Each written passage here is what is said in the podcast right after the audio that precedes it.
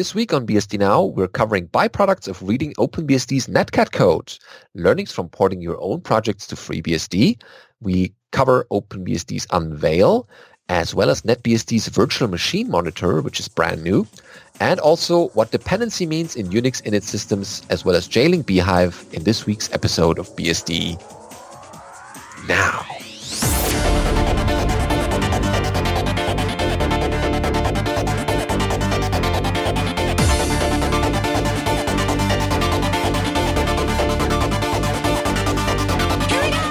BSD Now, episode 272, Detain the bhyve, recorded on the 14th of November 2018. Hello, I'm your host, Benedict Reuschling. And I'm Alan Jude. Another week, another BSD Now episode. We start right into the headlines with the byproducts of reading OpenBSD's Netcat code.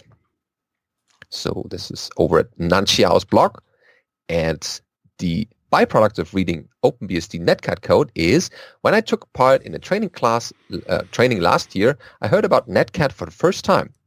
During that class, the tutor showed some hacks and tricks of using Netcat, which appealed to me and motivated me to learn the guts of it. Fortunately, in the past two months, I was not so busy, so I can spend my spare time to dive into OpenBSD's Netcat source code and got abundant byproducts during this process. First, brush up socket programming. I wrote my first network application just then, just more than like 10 years ago. I always think the socket APIs are marvelous. Just roughly 10 functions like socket, bind, listen, accept, and others with some I.O. multiplexing buddies, select, poll, epoll, etc. Connect the whole world, wonderful. From that time, I developed a habit uh, that is when touching a new programming language, network programming is an essential exercise. Even though I don't write socket-related code now, reading Netcat socket code indeed refreshes my knowledge and teaches me new stuff. Number two, write a tutorial about Netcat. I am a mediocre programmer and will forget things when I don't use it for a long time. So I just take notes of what I think is useful. In my opinion, this, uh, or in my humble opinion even, uh, this tutorial doesn't really teach uh, others something, but just a journal which I can refer when I need in the future. Number three, submit patches to Netcat. During reading the code, I also found bugs and some enhancements. Through trivial contributions to OpenBSD, I am still happy and enjoy it. Number four, implement a C++ encapsulation of libTLS. Uh, so OpenBSD's Netcat supports TLS slash SSL connections, but it needs you to take full care of resource management, like memory, sockets, and all those. Uh, otherwise, a small mistake can lead to resource leaks, uh, which is fatal for long-lived applications. In fact, the two bugs I reported to OpenBSD are all related to resource leaks.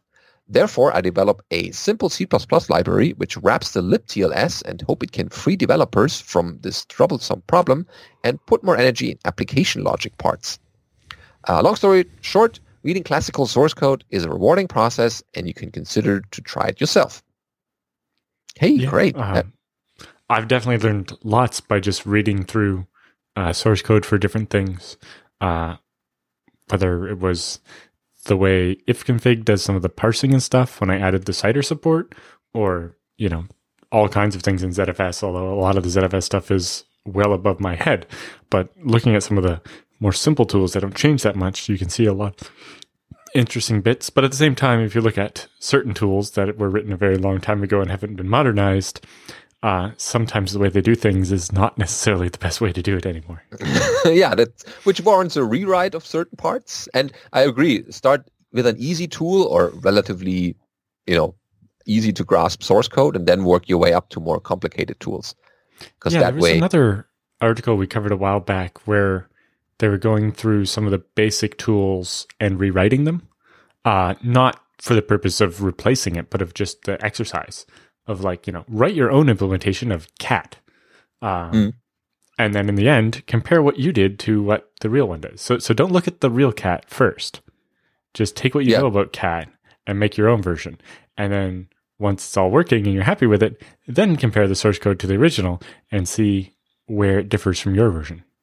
And right. that only really works with a really simple program where, you know, there's not very many different ways to have done it. But documentation usually works the other way around. You have the program and you should document what it does without even looking.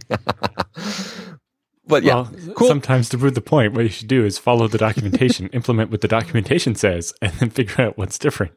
Oh yeah, yeah. that too. But yeah, cool article. Try it out for yourself with the utility, and maybe you find interesting things there. Yeah. Okay, next up is what I learned from porting my projects to FreeBSD. Yeah, uh, so this is from a different user who's uh, put up some code here on GitHub. Uh, and they say they set up a local FreeBSD VirtualBox VM uh, to test some things, and it seems to work very well. Due to the novelty factor, I decided to get my software project to build on top of FreeBSD. Uh, so this is basically somebody's first time using FreeBSD, but they have their own software stack and they had never considered making it work on BSD before. So they uh, went through that process and documented it. Uh, so they talk about a couple of the different bits here, including they have uh, a repo full of their dot files and uh, some CPAN modules and some other bits and they say, you know, my project is written in a mix of C, Perl, Python, Ruby, Bash, XML, CMake, XSLT, XHTML5, and XHTML1. Wow. Uh, and website meta language and JavaScript. That's an awful lot of uh, stuff. So, uh, the basics of what they actually learned, though, is that uh, FreeBSD on VirtualBox is very reliable uh, it survived a host power interruption. So actually, I guess a paused VM survived across the reboot of the host. Oh, uh, mm-hmm. I also mentioned that years ago when they tried it, rebooting with X running uh, because input was not enabled uh, would mess up etc directory or something. Uh, they say some executables on FreeBSD are in user local bin instead of user bin. Uh, yes, that's not so much just some or anything that's not part of FreeBSD, anything you install from a package is in the uh, user local bin directory. So everything that you installed that didn't come with FreeBSD is in the local subdirectory. Uh, and I mentioned the hier man page that explains the directory hierarchy. Uh, another thing they ran into is that the make command on BSD is BSD make, not GNU make uh, and so sometimes won't like your GNU make makefile. Uh, so one thing you can do is install and use gmake, um, and that will give you the GNU version of make. Yeah, that's different. Uh, the other thing is if you have a makefile that contains GNU only stuff, you should really name it GNU makefile rather than makefile, and then this way you won't get the random errors. You will get told you know, you need to use gmake to, to compile this. Um, in order to try to commonize it, they actually uh, aliased um, uh, the gmake command on their Linux machine so that uh, they will be able to call gmake every time, and either that's make on Linux or gmake on FreeBSD. They also found out that M4 on FreeBSD is not compatible with the GNU M4. Uh, so they added this commit to first check if there's a gm4 command, and if there is, use that, and if not, fall back to the local M4. Okay. Uh, they also say some CPAN modules fail to install using the local lib directory. No idea why. Um, but they just installed the FreeBSD package instead of using the CPAN module. And again, the DocBooks XLS files are under user local share SGML instead of user share SGML. Uh, and apparently FreeBSD's grep does not have the dash capital P flag uh, because dash P is not part of POSIX grep. Ah, okay. So that's a, a GNU extension. Yeah. Um, they also found that FreeBSD does not have the nproc command to tell you how many processors you have. Um, we might maybe just add a simple tool that does that, that just reads the uh, hw.ncpu or whatever it is to tell you how many yeah. CPUs you have. Um, it might be worth doing that. That that that should be an easy program, referring to the previous headline. Like it's literally read read a a sysctl uh, and print out the value. Yeah, um, some error checking around, and then yeah, yeah, that's all. it, it, it, would be a really good beginner program. Mm. Submit patches. yeah, and I've also sometimes wondered for something like LSBLK for listing block devices. Mm-hmm. Um, mm-hmm. It might make more sense to just make a package of these little helpers and be like, you know, Linux helper programs or something. Yeah, for uh, people migrating. Yeah, um, because or porting. There's not necessarily a great way to get a list of all the block devices in FreeBSD because uh, you've used like camcontrol dev list that mm. assumes mm. uh, some things like certain NVMe devices don't show up there, certain special RAID devices don't show up there. Uh, the kern that but the CD drives CCTL, show there. That, yeah. that uh, kern that disks shows a bunch of things, but it just gives you the device name. It doesn't tell you anything about it, uh, mm. and so on. And it's just it might be nice to have a tool. Uh, I might even name that someone something different and more FreeBSD specific, but yeah, yeah. like disk stat or something. disk list, something like that. LS disks. Uh, anyway, getting back to the start. Um, so they made a little wrapper script for nproc uh, that uses sysctl and figures out how many cores you have. Um, things that they didn't get working uh, were the Valgrind tests still fail, possibly due to a bug, and the spell checking test fails um, because apparently Hunspell has system dependent dictionaries, uh, and so it's not uh, matching what the test was written to expect. Mm. Uh, and then they have an interesting conclusion, a quote from Larry Wall, one of the original authors of Perl. Um, it is easier to port a shell than to port a shell script. That's saying something about the shell scripts, yeah. yeah. Says, I ran into some cases where my scriptology was lacking and suboptimal, even for my own personal use, and fixed those. Uh, and they also have links to where this story was discussed on subreddit or on the FreeBSD subreddit and on Hacker News. Oh, okay. Very nice. Yeah, porting definitely is uh, is a good way of you know getting more exposure uh, to your program on other platforms, or it might uh, open up to a whole lot of new users that you've never would have imagined would use your software just by porting it to a different architecture or platform. Mm-hmm.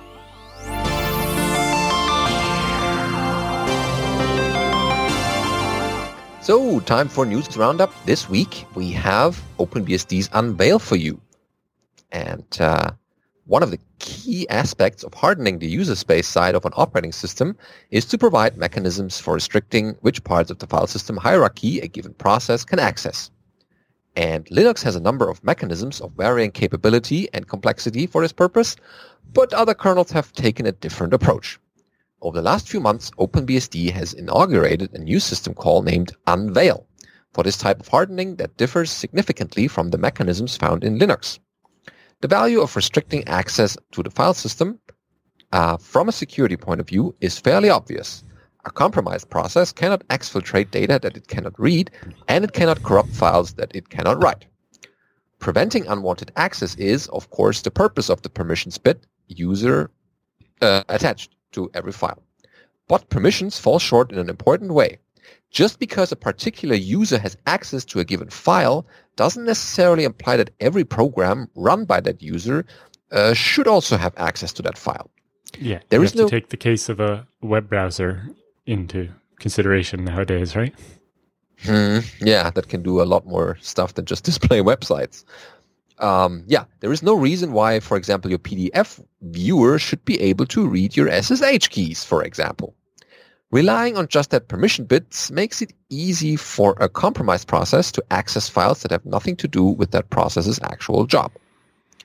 In Linux system, there are many ways uh, of trying to restrict that access. That is one of the purposes behind the Linux Security Module, or LSM, uh, in their architecture, for example.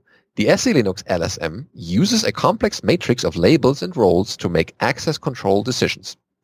The AppArmor LSM instead uses a relatively simple table of permissible path names associated with each application. That approach was highly controversial when AppArmor was first merged, and is still looked down upon by some security developers. Mount uh, namespaces can be used to create a special view of the file system hierarchy for a set of processes, rendering such um, or rendering much of that hierarchy actually uh, invisible and thus inaccessible. The seccomp uh, mechanism can be used to make decisions on attempts to uh, process to access files. But that approach is complex and error-prone. Yet another approach can be seen in the Qubes OS distribution, which runs applications in virtual machines to strictly control what they can access. And compared to many of the options found in Linux, Unveil is an exercise in simplicity. The system call, introduced in July, has this prototype. So it returns an integer, it's called Unveil, and it has two parameters.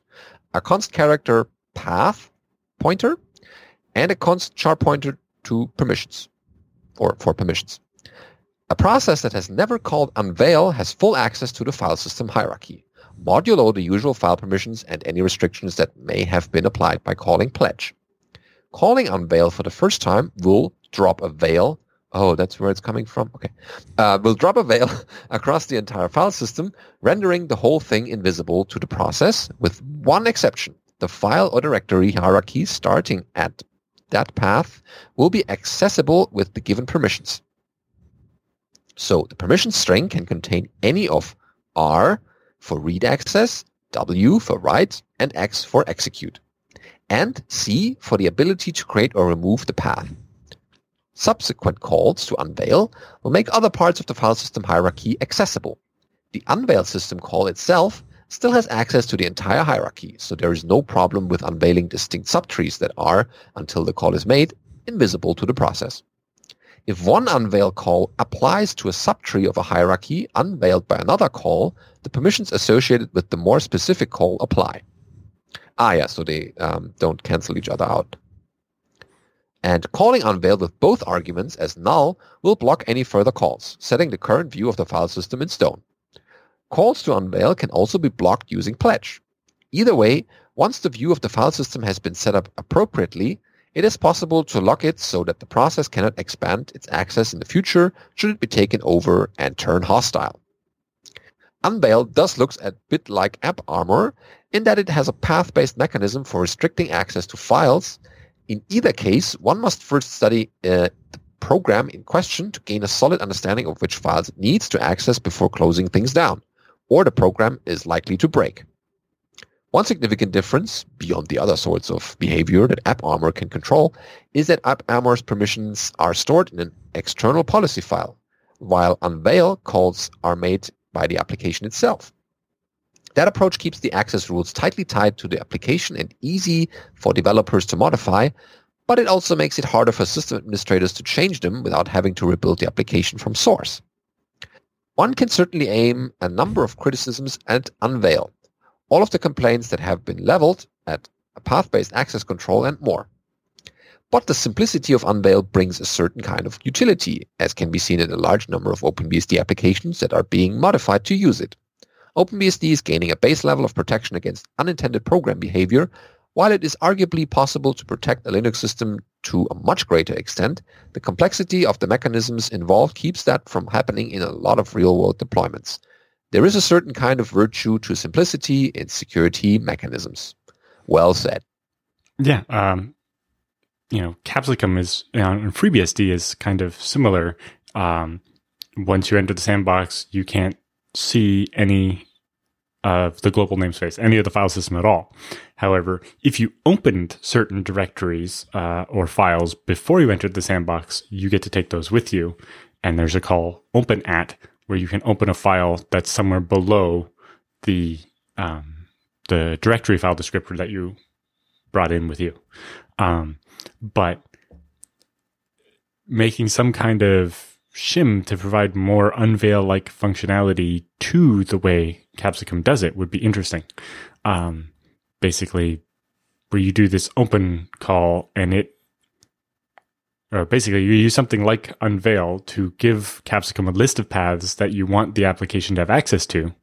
Mm. Uh, and then some kind of wrapper so that when it tries to open a file, we compare it against those paths uh, and basically do what the unveil system call is doing uh, but doing that maybe in a, uh, the Capsicum helper instead. Mm, like a like a whitelist for file systems. Or yeah, well, that's, that's basically Unveil is building that whitelist, but it's building it, I think, in the kernel as part of the process.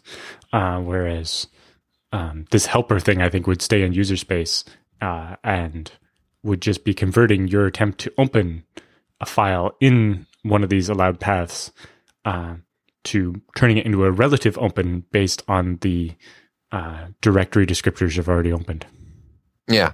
So you don't have to, uh, if you make changes, you don't have to, you only make changes to that file rather than having to compile the application again.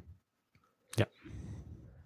Okay. Yeah. Sounds good. So we'll see more uh, about Unveil in uh, OpenBSD, I'm sure. And uh, that's a good uh, overview article from um, the Linux perspective. But I think it's uh, good to compare these. I mean, a lot of these, if you look at this how at how tos nowadays, the first thing that they do is please disable SE Linux, AppArmor, and all these other security tools so that the application yeah. can even run. okay. Well, next up is uh, the NetBSD Virtual Machine Monitor. Ooh, yes. Uh, cool. So NetBSD is getting its own hypervisor now to try to you know keep up with FreeBSD and OpenBSD. So oh. uh, the NVMM driver provides hardware accelerated virtualization support on NetBSD. It is made from a machine independent front end uh, to which a machine dependent backend can be plugged. So the idea is that you'd have a different backend for, say, uh, AMD 64 versus uh, you know ARM 64 or whatever. A virtualization API is provided in libnvmm, which allows to easily create and manage virtual machines via the NVMM system. Uh, two additional components are shipped as demonstrators, toyvirt and SmallKern. Uh, the first being a toy virtualizer that executes uh, in a VM uh, in a 64-bit ELF binary given as an argument, and the latter as an example of one such binary. So with their toy virtualizer, you boot in just one application basically as if it was a kernel. Uh, and then they give you an example SmallKern to do that with. Uh, so the source code and all the tools is available for download here on their M00nBSD website. Uh, so it says currently NVMM can support up to 128 virtual machines, each having up to 256 virtual CPUs uh, and 4 gigs of RAM. So, uh, not for big virtual machines at this point. Uh, each virtual machine is granted access to most of the CPU registers, like the general purpose registers, the segment registers, control, debug, FPU, and several MSRs. Events can be injected in the virtual machines uh, to emulate device interrupts. A delay mechanism is used and allows VMM software to schedule the interrupt right when the vCPU can receive it and non-maskable interrupts can be injected as well and use a similar mechanism. Currently, the host must always be x86-64, but the guest has no constraint on the mode, so you can also run 32-bit, uh, so i386, PAE, real mode, and so on. The TSC, which is the clock, uh, for each vCPU is always rebased on the host CPU as it is executing, and is therefore guaranteed to increase regardless of the host CPU. However, uh, it may not increase monotonically because it is not possible to fully hide the host effects on the guest during a VM exit. Uh, so that's when the VM execution passes back to the um, the the userland application that's actually executing the virtual machine. Uh, that's when it switches out of hardware virtualization mode and into a regular C program where uh, the hypervisor has to do some bit of work that the CPU can't do for it. anyway, uh, when there are more virtual CPUs than you have real CPUs, um, or more than the host translation look aside buffer can deal with, NVMM uses the shared ASID and flushes the shared ASID vCPUs on each VM switch. Uh, the different interrupts uh, are configured in such a way that they cover everything that needs to be emulated. Uh, in particular, LAPIC can be emulated by VMM and software, but intercepting reads and writes to the LAPIC page in memory and monitoring changes to the CR8 register in the exit status. And so currently, one backend is currently supported, uh, using x86 SVM for x86 AMD CPUs. So currently, the NetBSD one only works on AMD CPUs, uh, which is interesting because um, most of the other platforms, Intel came first and then AMD came eventually. But I'm guessing in this particular case, the developer doing the work happens to have an AMD.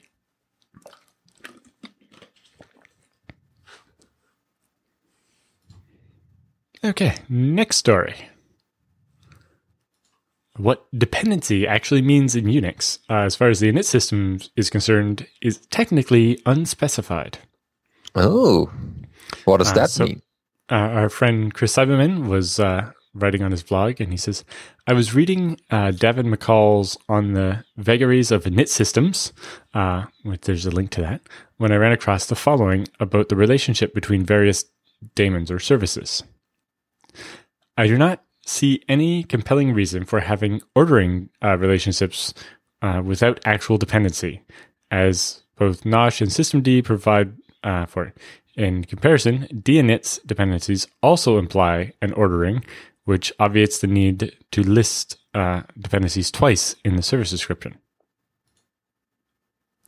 So he says, uh, well, this may be an easy one, but it depends on what an init system means when it says dependency. Let's consider syslog or rsyslog and the SSH daemon. I want the syslog daemon to be started before the SSH daemon is started so that SSH can log things uh, from the beginning.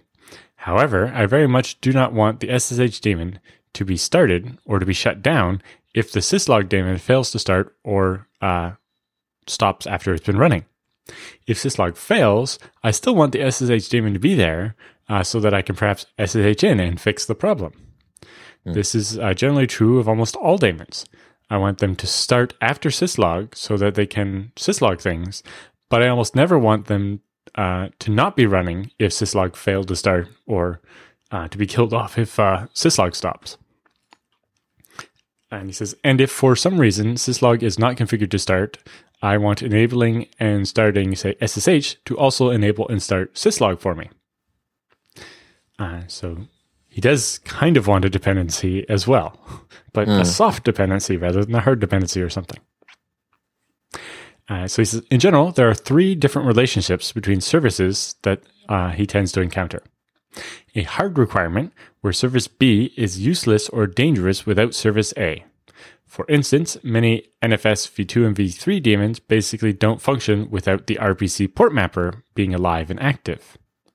Uh, on any number of systems, firewall rules being in place are a hard requirement to start most network services. You would rather your network service not start than for them to be uh, online with no defenses in place. Uh, or version B of this is it's a want rather than a requirement, where service B wants service A to be running before service B starts up, and service A should be started even if it wouldn't otherwise be but the failure of A still leaves B functional. Many daemons want syslog to be started before they start, uh, but will run fine without it. And often you want them to do so uh, with at least some of the system works, even if there is, say, a corrupt syslog configuration file that causes the daemon not to be able to start.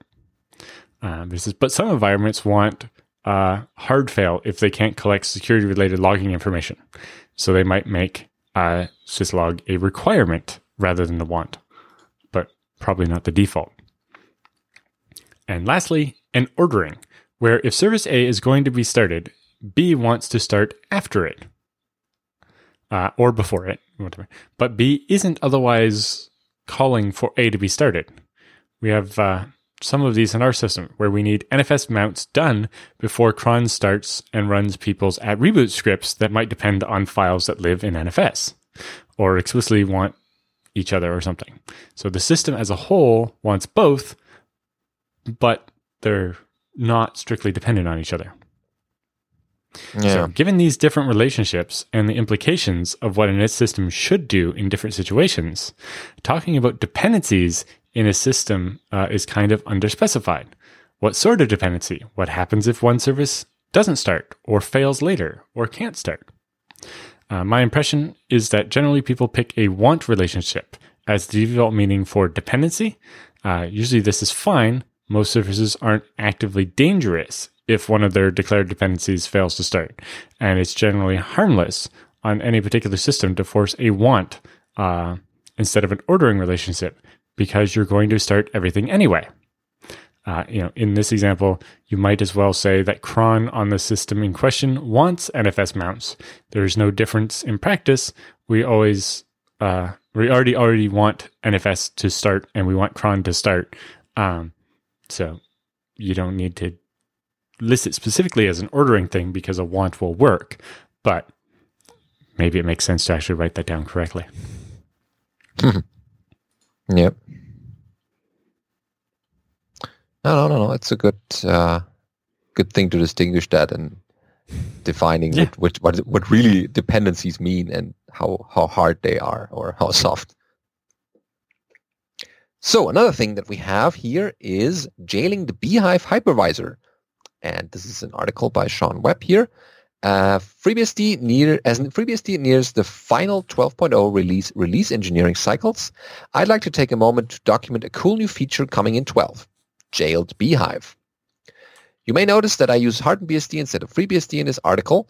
There is no functional difference in bhyve on hardened BSD versus bhyve on FreeBSD. The only difference between hardened BSD and FreeBSD is the additional security offered by hardened BSD. The steps I outline here work for both FreeBSD and hardened BSD. Uh, these are the bare minimum steps, no extra work needed to, uh, uh, for either FreeBSD or hardened BSD. And uh, continues with a gentle history lesson. Uh, at work in my sp- uh, spare time, I'm helping develop a malware lab. Due to the nature of the beast, we would like to use bhyve on hardened BSD. Starting with hardened BSD 12, no cross DSO, CFI, SafeStack, Capsicum, ASLR, and strict write XOR execute are all applied to bhyve, making it an extremely hardened hypervisor. So the work to support jailed bhyve is sponsored by both Hardened BSD and my employer, uh, we've also jointly worked on other bhyve hardening features like protecting the VM's address space using guard pages uh, with mmap and the map guard uh, parameter. Uh, further work is being done in a project called malhyve. Oh dear. Only those modifications to bhyve slash malhyve that make sense to upstream will be upstreamed. So here's the initial setup.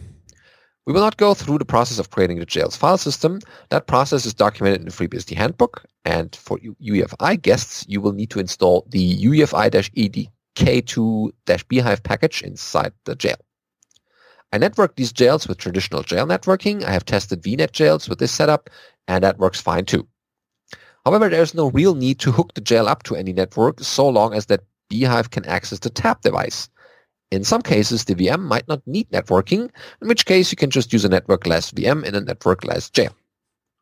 By default, access to the kernel side of bhyve is disabled within the jail, and we need to set allow.vmm in our jail.conf entry for the bhyve jail.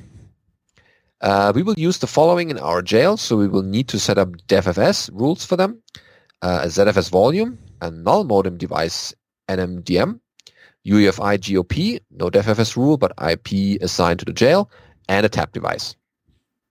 So here goes uh, the description. Yeah, so basically, inside the jail, uh, you're going to set it up so that A, they have access to the bhyve uh, stuff so they can create the VM, uh, a tap device so that they have something for the VM to talk on the network with, um, the null modem device so you can access the serial console, um, a ZVol so that they have some storage to have access to. Uh, and then lastly, uh, an IP address so that when you're listening on VNC, you have an IP address to listen on. Mm. Yeah, that's pretty straightforward.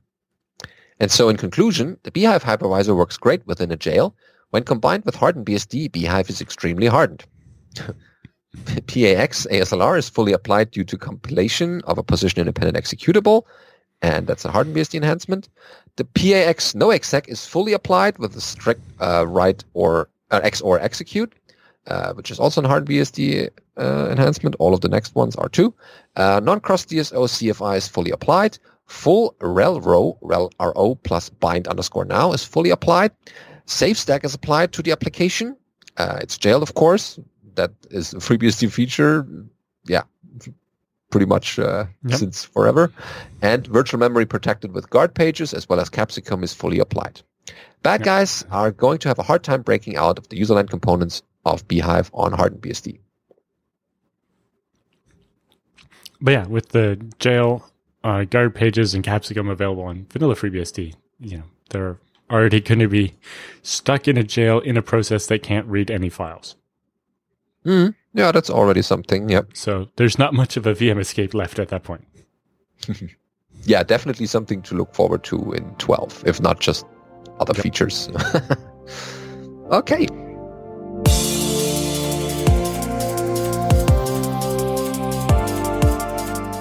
So, time for the Beastie Bits this week. We have finally Ghost BSD 18.10 been released. Remember a couple of shows ago, we just announced uh, RC2 and I think RC3, mm-hmm. but now it's out there in its fully freshed released version and you can grab it without any RCs attached to it. Yeah. So now Ghost BSD is based on TrueOS instead of vanilla FreeBSD. Um, it uses OpenRC, LibreSSL, and a bunch of things like that. The GhostBSD system can now be upgraded using TrueOS based packages. Uh, removed Grub in favor of the FreeBSD hybrid loader. Uh, Network Manager now supports uh, managing multiple network card connections. Uh, they removed UnionFS from the live session so it doesn't crash all the time. Mm. Um, they've made a number of other changes to the live system, uh, fixed many issues. Um, GhostBSD now can boot directly into a mate session, and it supports ZFS boot environments by default. Uh, it does note that uh, the vanilla FreeBSD ports and packages trees are incompatible with GhostBSD, uh, the new version, so you want to use the TrueOS versions. Um, and they've added the DRM Next K mod uh, so that the latest AMD and Intel graphics drivers are available. Uh, and they've added the libva Intel driver and libva VDPAU drivers to support accelerated video playback on some Intel cards, and the NVIDIA driver has been updated. Ah, nice. Nice. Yeah, it would be cool. If- big thanks to IX Systems, TrueOS, and the number of people he's been working with to get this done. Yeah, download it, try it out, uh, see if it works for you how you like it, and well, let us know, or let uh, of course them know because they they deserve all the all the credit. Speaking okay, that, more. The next news. one is Project Trident, the successor to TrueOS, uh, as a desktop OS, basically, uh, has release candidate three now available, uh, which is actually based on FreeBSD 13. Uh, the default bootloader is now the FreeBSD Lua powered bootloader. Uh, so there's fixes many issues and makes it easier to script and so on. Uh, the name prefix on the base packages has been changed from FreeBSD dash to just OS dash so that you can mostly I think because they're doing the same thing on TrueOS, GhostBSD, Trident, etc. It makes sense to just have one prefix. Uh, the packages are aligned with the TrueOS ports tree as of November 3rd, uh, and the number of default system configuration settings are no longer getting set up properly. Uh, with the new base of TrueOS, these are mentioned in the errata section on the download page, and you might need to fix those, uh, but they're expected they will be fixed in RC4. Mm-hmm. All right. So if you're interested in Trident, check it out. Yep, certainly and our next item is also good news. Uh, the OpenBSD Foundation receives the first silver contribution from a single individual and not just uh, uh, some random guy, but drum roll, John Carmack. Well, if you remember, over the summer we covered an article of his where he like went off to a cabin with only a laptop and OpenBSD and wanted to write some I think it was machine learning code or something. Just he wanted to write some code and found that OpenBSD was a nice development environment for that because it provided a, a nice set of constraints to keep them from going off topic too much. Mm, sure. And yeah, this made him like the system apparently. Otherwise, he probably wouldn't have donated. Uh, mm-hmm. Uh, so thanks for that generosity in the mm-hmm. uh, OpenBSD's coffers. Yeah, great. Uh, we'll so next up, we have an interesting one. Uh, so this one's taking the Gource tool, which we've talked about a little bit before, but is actually meant for looking at commit logs in Git or SVN or whatever. And we've used that before uh, to visualize the FreeBSD source tree. Um, but in this particular case, they're hooking it up to the pflog uh, device and actually showing what's going on in your firewall in a graphical, a moving graphical interface. Oh yeah, so, so this post demonstrates how to use Gource uh, to visualize PF firewall logs. Um, so, having organized a couple capture the flag competitions in the past, we looked into ways of providing the bystanding audience some visual something to look at uh, and informational stream regarding the competition progress and player activity. Back when we were preparing the ATHCon CTF, we came across the cool way to visualize our CVS history using Gource. Poking around in Gource, we realized it supports a custom log format as input, and then it hit us. We could transform network activity data uh, into pipe delimited format to create an impressive visualization of real time activity on the wire. So today, this technique is impressively useful uh, to monitor packets that are being logged by their PF. Um, so in the firewall rules, they just add a block log line that will basically block every packet and log it. Uh, note that when logging match or pass rules, uh, only the initial packet in each uh, connection is logged unless log all is written or no state is specified. Otherwise, packets that match a state rule don't get logged. Uh, the standard way to monitor these packets uh, is running something like TCP dump against uh, the pflogd device uh, or directly accessing um, the pflog device uh, as well. So they show either you can look at the pflog file or actually connect to the pflog interface. Mm, very cool. and so then they show what it looks like, and it looks like a cross between a disco ball and a snowflake, actually. yeah, there's but a lot has, of things happening there. yep. So they have timestamp, username, type, the file, and the color. Uh, and they wrote a little awk script that converts the TCP dump output into that Gource version. And when they put it together, you can see what people are doing. Mm. So this is the simplest visual you can get from a pflog activity, creating a new branch hierarchy uh, of attacked host and port on each host. Um, is by no means complete, but leaves a lot of options to customize and then you can keep tweaking it. And they did some other stuff, and they're getting a list of the people over at the side here, uh, and then they, you can see the host clusters and the IP addresses and so on, and port numbers. And so they actually have a little video here, and you can see this demonstrates what it looks like when doing an Nmap port scan. Uh, about halfway into the video here.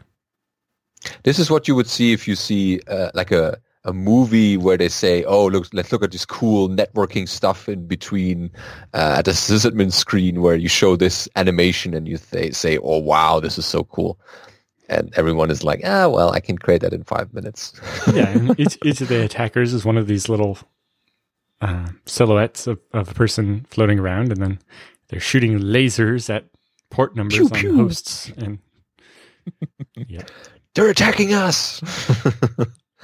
yeah. yeah, let's block it at the firewall. And yeah, so you can see that there's a lot of uh, interesting things you can do with a tool that was originally not mm-hmm. written for that kind of visualization. No, it's meant to visualize the repo, but it makes sense uh, to apply it to the network.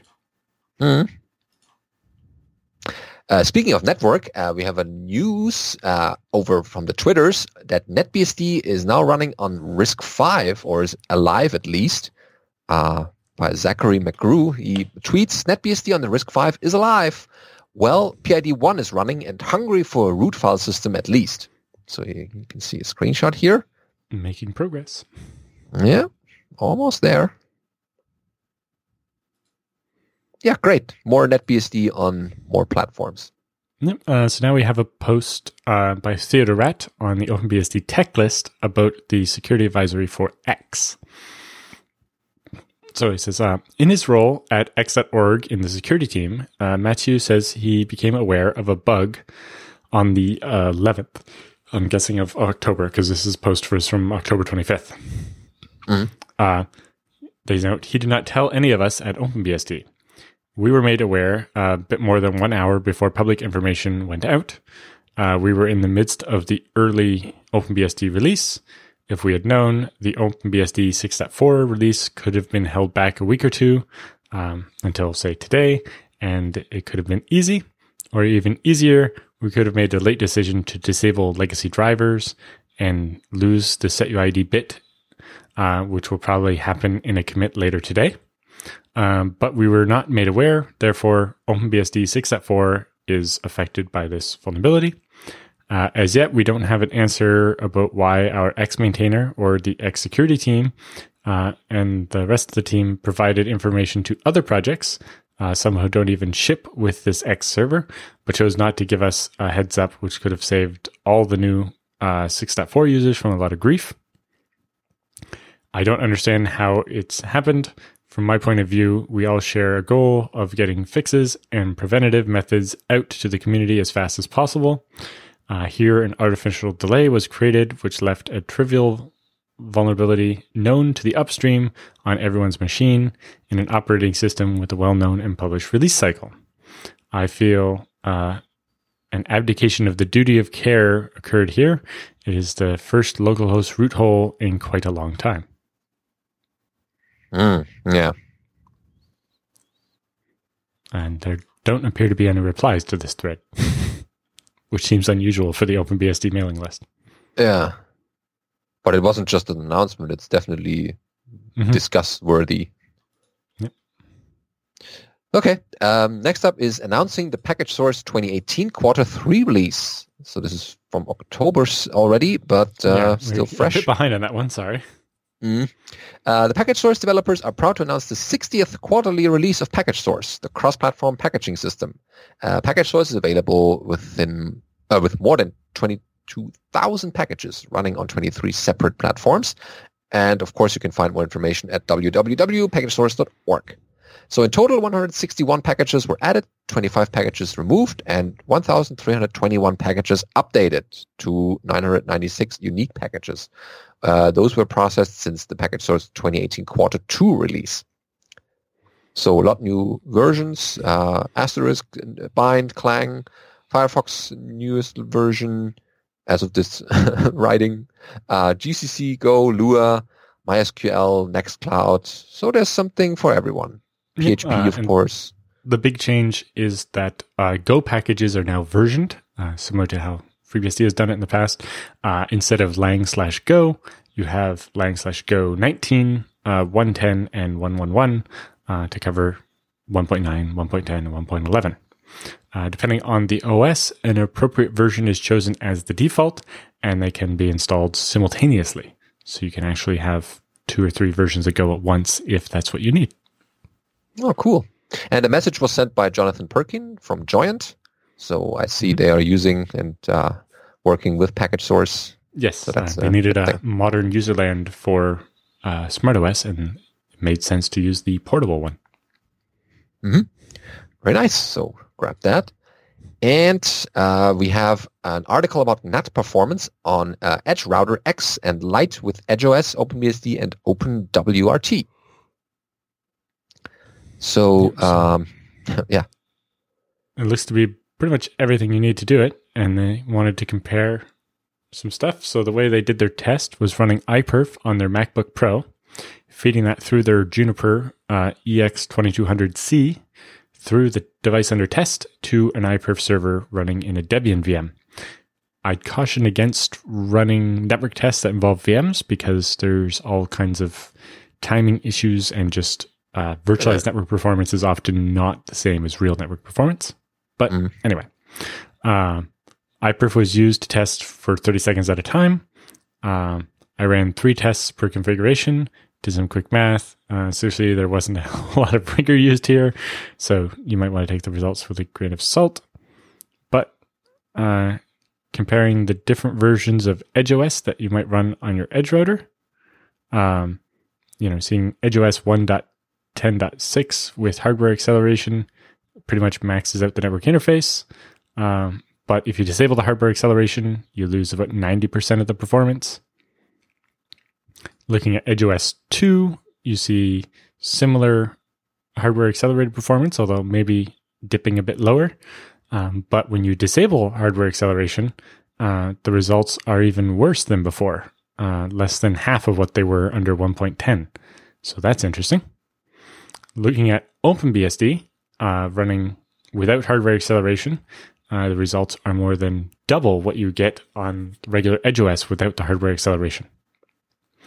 Um, comparing to OpenWRT using its software acceleration, it was getting about 640 megabits, uh, whereas with no acceleration, it was managing about 220 to 230. So uh, a little bit better than OpenBSD 6.2. Okay. Uh, oh, the next one is interesting for the historians among us. Uh, Unix as we know it might not have existed without Mrs. Thompson.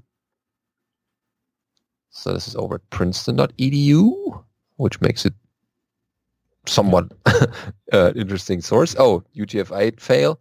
Um, yeah, something with the uh, apostrophes is all wonky. Yeah, so this is an interview basically with her. Oh no, with Ken Thompson. Here we go. And um,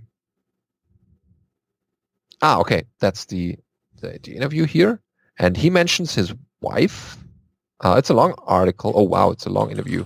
Uh, but in there is the mentioning that Mrs. Thompson was kind of responsible for making Unix. Yeah, so when he talks about the summer of 1969, he says, In fact, my wife went on vacation uh, to my family's place in California to visit my parents. Uh, we just had a new son in August of 68, and they hadn't seen the kid yet. So um, they took the kid to visit my family, and she was going uh, or was gone a month to California, and I allocated a week uh, each to the shell, the operating system, uh, the shell again, the editor, uh, and the assembler, and uh, to reproduce, uh, making the assembler able to reproduce itself. During the month she was gone, which was in the summer of '69, I was able to totally rewrite in a form that looked like an operating system with tools that were sort of known, uh, like an assembler and an editor and a shell, if not uh, maintaining itself uh, right on the verge of maintaining itself, uh, and managed to do that. This seems to be some kind of transcript from an interview because there's a bunch of bits where it says it's unclear what he was saying or whatever. Uh, but it's interesting that it only happened because it, he had all this free time. Yeah, there's. Otherwise, we would mm. probably not got it. I'm sure there's more to this period. reference, but sadly, uh, our notes don't actually tell us which part of the interview to look at for that. Mm. But it's certainly interesting as a, a historical tidbit. Yes, uh, uh, you don't get many. The interview itself uh, is worth reading. And uh, we have uh, free pizza, not we ourselves, but uh, this is the announcement here. Free pizza for your dev events for people who are running like uh, user group, meetup, hackathons, tech talks, conferences even. And if you want free pizza, you can get free pizza uh, at www.freepizza.io. And sponsors want to give you free pizza. Nice. So you can see upcoming events from, you can pick by country uh, Germany is not among them, but Canada is. So let's see I what's in Canada. Germany Canada. would pop up on the list if somebody scheduled an event in Germany. Oh, you mean I? Sh- yeah, okay. I know what you mean. Um, but yeah, you can see who already. Uh, oh, there's a lot of stuff already going on. This, mm-hmm. this is not just um, BSD related, but still interesting yep. enough for meetups or tech talks that have uh, technical content of some sort and you can order pizzas for those or get pizzas, free pizzas actually to those. And while we're on the subject of pizzas, there's the Portland BSD Pizza Night coming up in the 29th of November at 7 p.m. Yep. Uh, so I guess I think they meet once a month or once every couple of weeks. Anyway, uh, yeah, could be. If you look at the calendar thing here, they'll have uh, future ones available as well. Uh, and they go to a different pizza place every time. Uh, apparently, they've been to like 40 some odd different pizza places so far. Uh, yeah. I didn't know there were that many pizza places in Portland, but okay. Well, now they can get free pizzas too. Just in case anyway, they don't uh, enough. but have some pizza, sit around and talk about BSD. There are people from all the projects there. It's uh, interesting and I wish it was in my backyard. So if you're anywhere near Portland and you can go to this, you should. Uh, and then I will be jealous of you. Yeah, not just for the pizza, but for the yeah. good discussions. Exactly. Okay, that pretty much wraps up our uh, Beastie Bits here and going right into the feedback and questions sections, which we are still running a little bit low here. So if you have anything for us, then send it to feedback at bsdnow.tv so we have something to put into that section. Otherwise, we just have to ask ourselves. And yeah, it doesn't go well. Um, so first one is Dennis this week uh, with a question about core developers leaving Illumos question mark. He writes, Hi, Alan Jude. Nice to hear Michael Lucas talking about his book, uh, his books and his criteria on writing them in the other day's episode.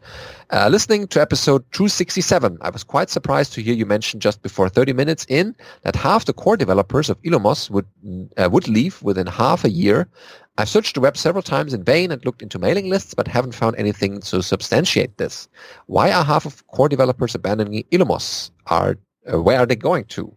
Uh, well, I don't know that any particular developers are leaving Illumos, but there are a few companies that have been using Illumos for their products and are now switching to something else. Um, it varies what they're switching to. Uh, Delphix, for example, is switching to Linux.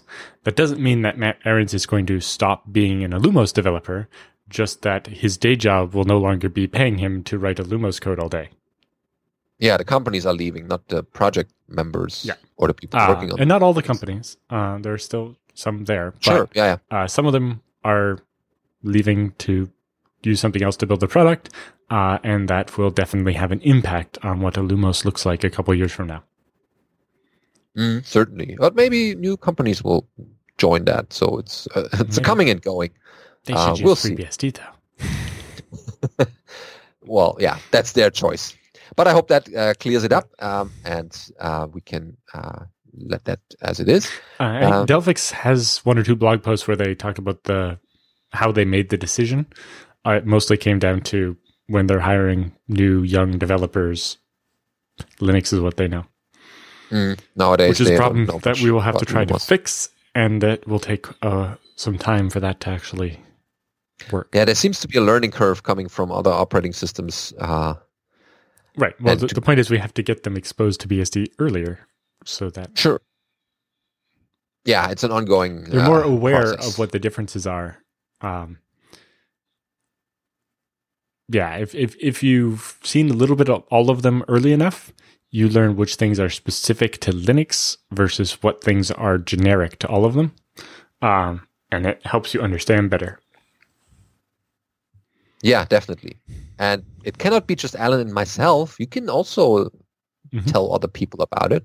You can't yes. do all the work alone. We need the the BSD Now army needs to parachute into all these Linux conferences and make sure that there's a BSD talk. Yeah, giving a talk or giving a tutorial, telling people how nice you, you can know, work on the BSDs, whatever give BSD a presentation, Give a presentation about BSD at your local Linux user group. Can be a good way to bootstrap a BSD user group, or just you know commandeer it like uh, they do in Portland.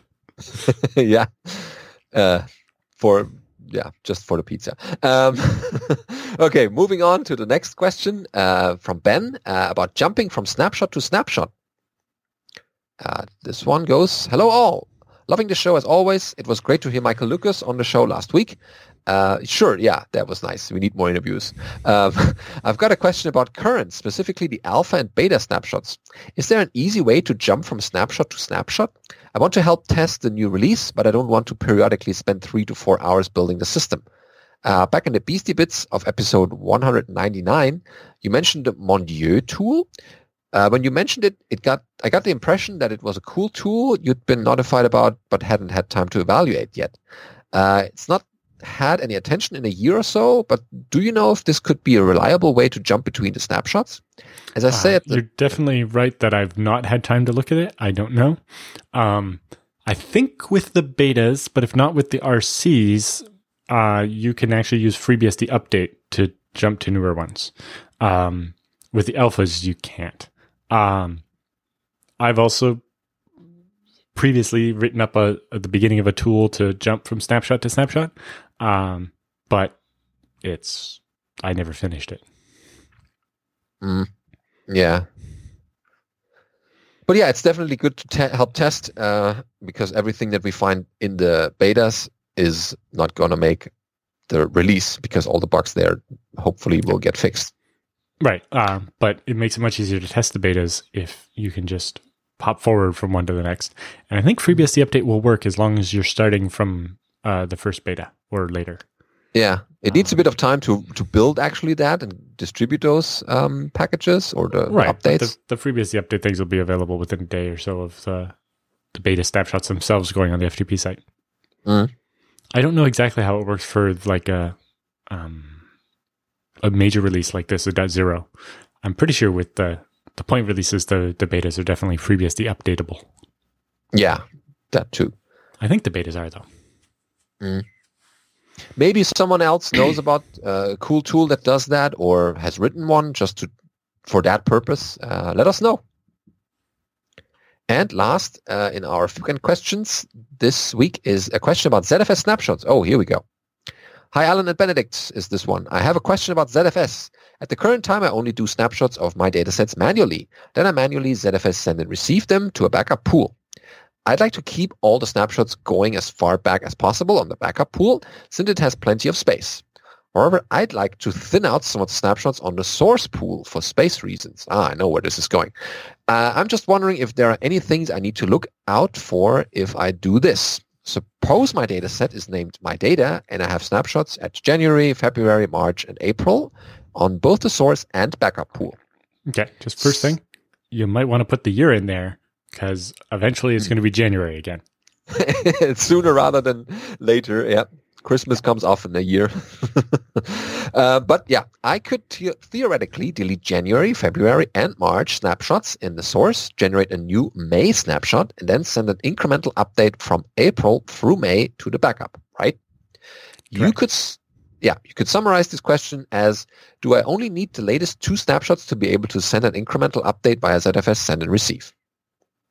Uh, Yes, although I might keep one more to be more safe. Uh, the other thing is there's a trick. Before you delete the January and February and March snapshots, if you use the bookmark command to turn them into bookmarks, the starting point of a ZFS incremental replication doesn't actually have to be a snapshot. It can be just a bookmark. So bookmark is literally just the transaction number of the snapshot, but it doesn't keep the old copies of the data. So you can't roll back to a bookmark, but you can use the bookmark as the point for an incremental replication. Um, and this way, if somehow the backup pool ever gets out of sync and is missing, you know, doesn't have a common snapshot with the current pool, maybe you'll have a common bookmark that you can use. And you can say, you know, send everything from January up to this point uh, as a send stream. So yeah. Uh, convert them to bookmarks before you delete them, uh, and I would try to keep at least two snapshots in common between the local and the remote. And I would automate this. I do mm. basically exactly this, but with uh, snapshots every 15 minutes. Um, those are replicated, and then we only keep uh, the backup only keeps snapshots that exist on the primary unless the snapshot uh, is more than three months old. Then it's protected, and we keep the old ones on the backup that way. Mm. So I don't keep every 15 minute snapshot on the backup because then would just get to be you know tens of thousands of snapshots and it would take forever to do ZFS list dash T snapshot. But uh, I can keep you know one snapshot a month for forever or whatever. Exactly. Yeah, and bookmarks uh, makes it small enough and tells basically ZFS, hey, next time you start, start from here. well, it, the bookmark the is more. It's a point in time that you have as a bookmark basically. So you know, I need every block that's newer than this. Mm. Any block that was changed after the date of the bookmark is part needs to be part of the incremental send. Yeah. Uh, but the message goes on. Um, here's a trickier scenario. I suppose I started with the same four original snapshots, but then destroyed February and March on the source data set to thin out the source pool a bit, leaving January and April. Then suppose a lightning strike took out both of the disks in my backup pool, but left my source pool undamaged. This sounds relatively specific here. Well, no, uh, unlikely. It's, it's very easy to get out of sync like this. Yeah. Unlikely, I know, but perhaps it was turned off at the time. So now I want to create a new backup pool on a new hardware and send it all the data that still exists on the source. Of course, I can send the entire January snapshot to the new backup, no problem. Can I still send an incremental backup of January through April successfully? Yes. You could summarize this question as, yeah. Continue. Yeah, you can do that. yeah, will an incremental send and receive still work if you destroy some intermediate snapshots between them?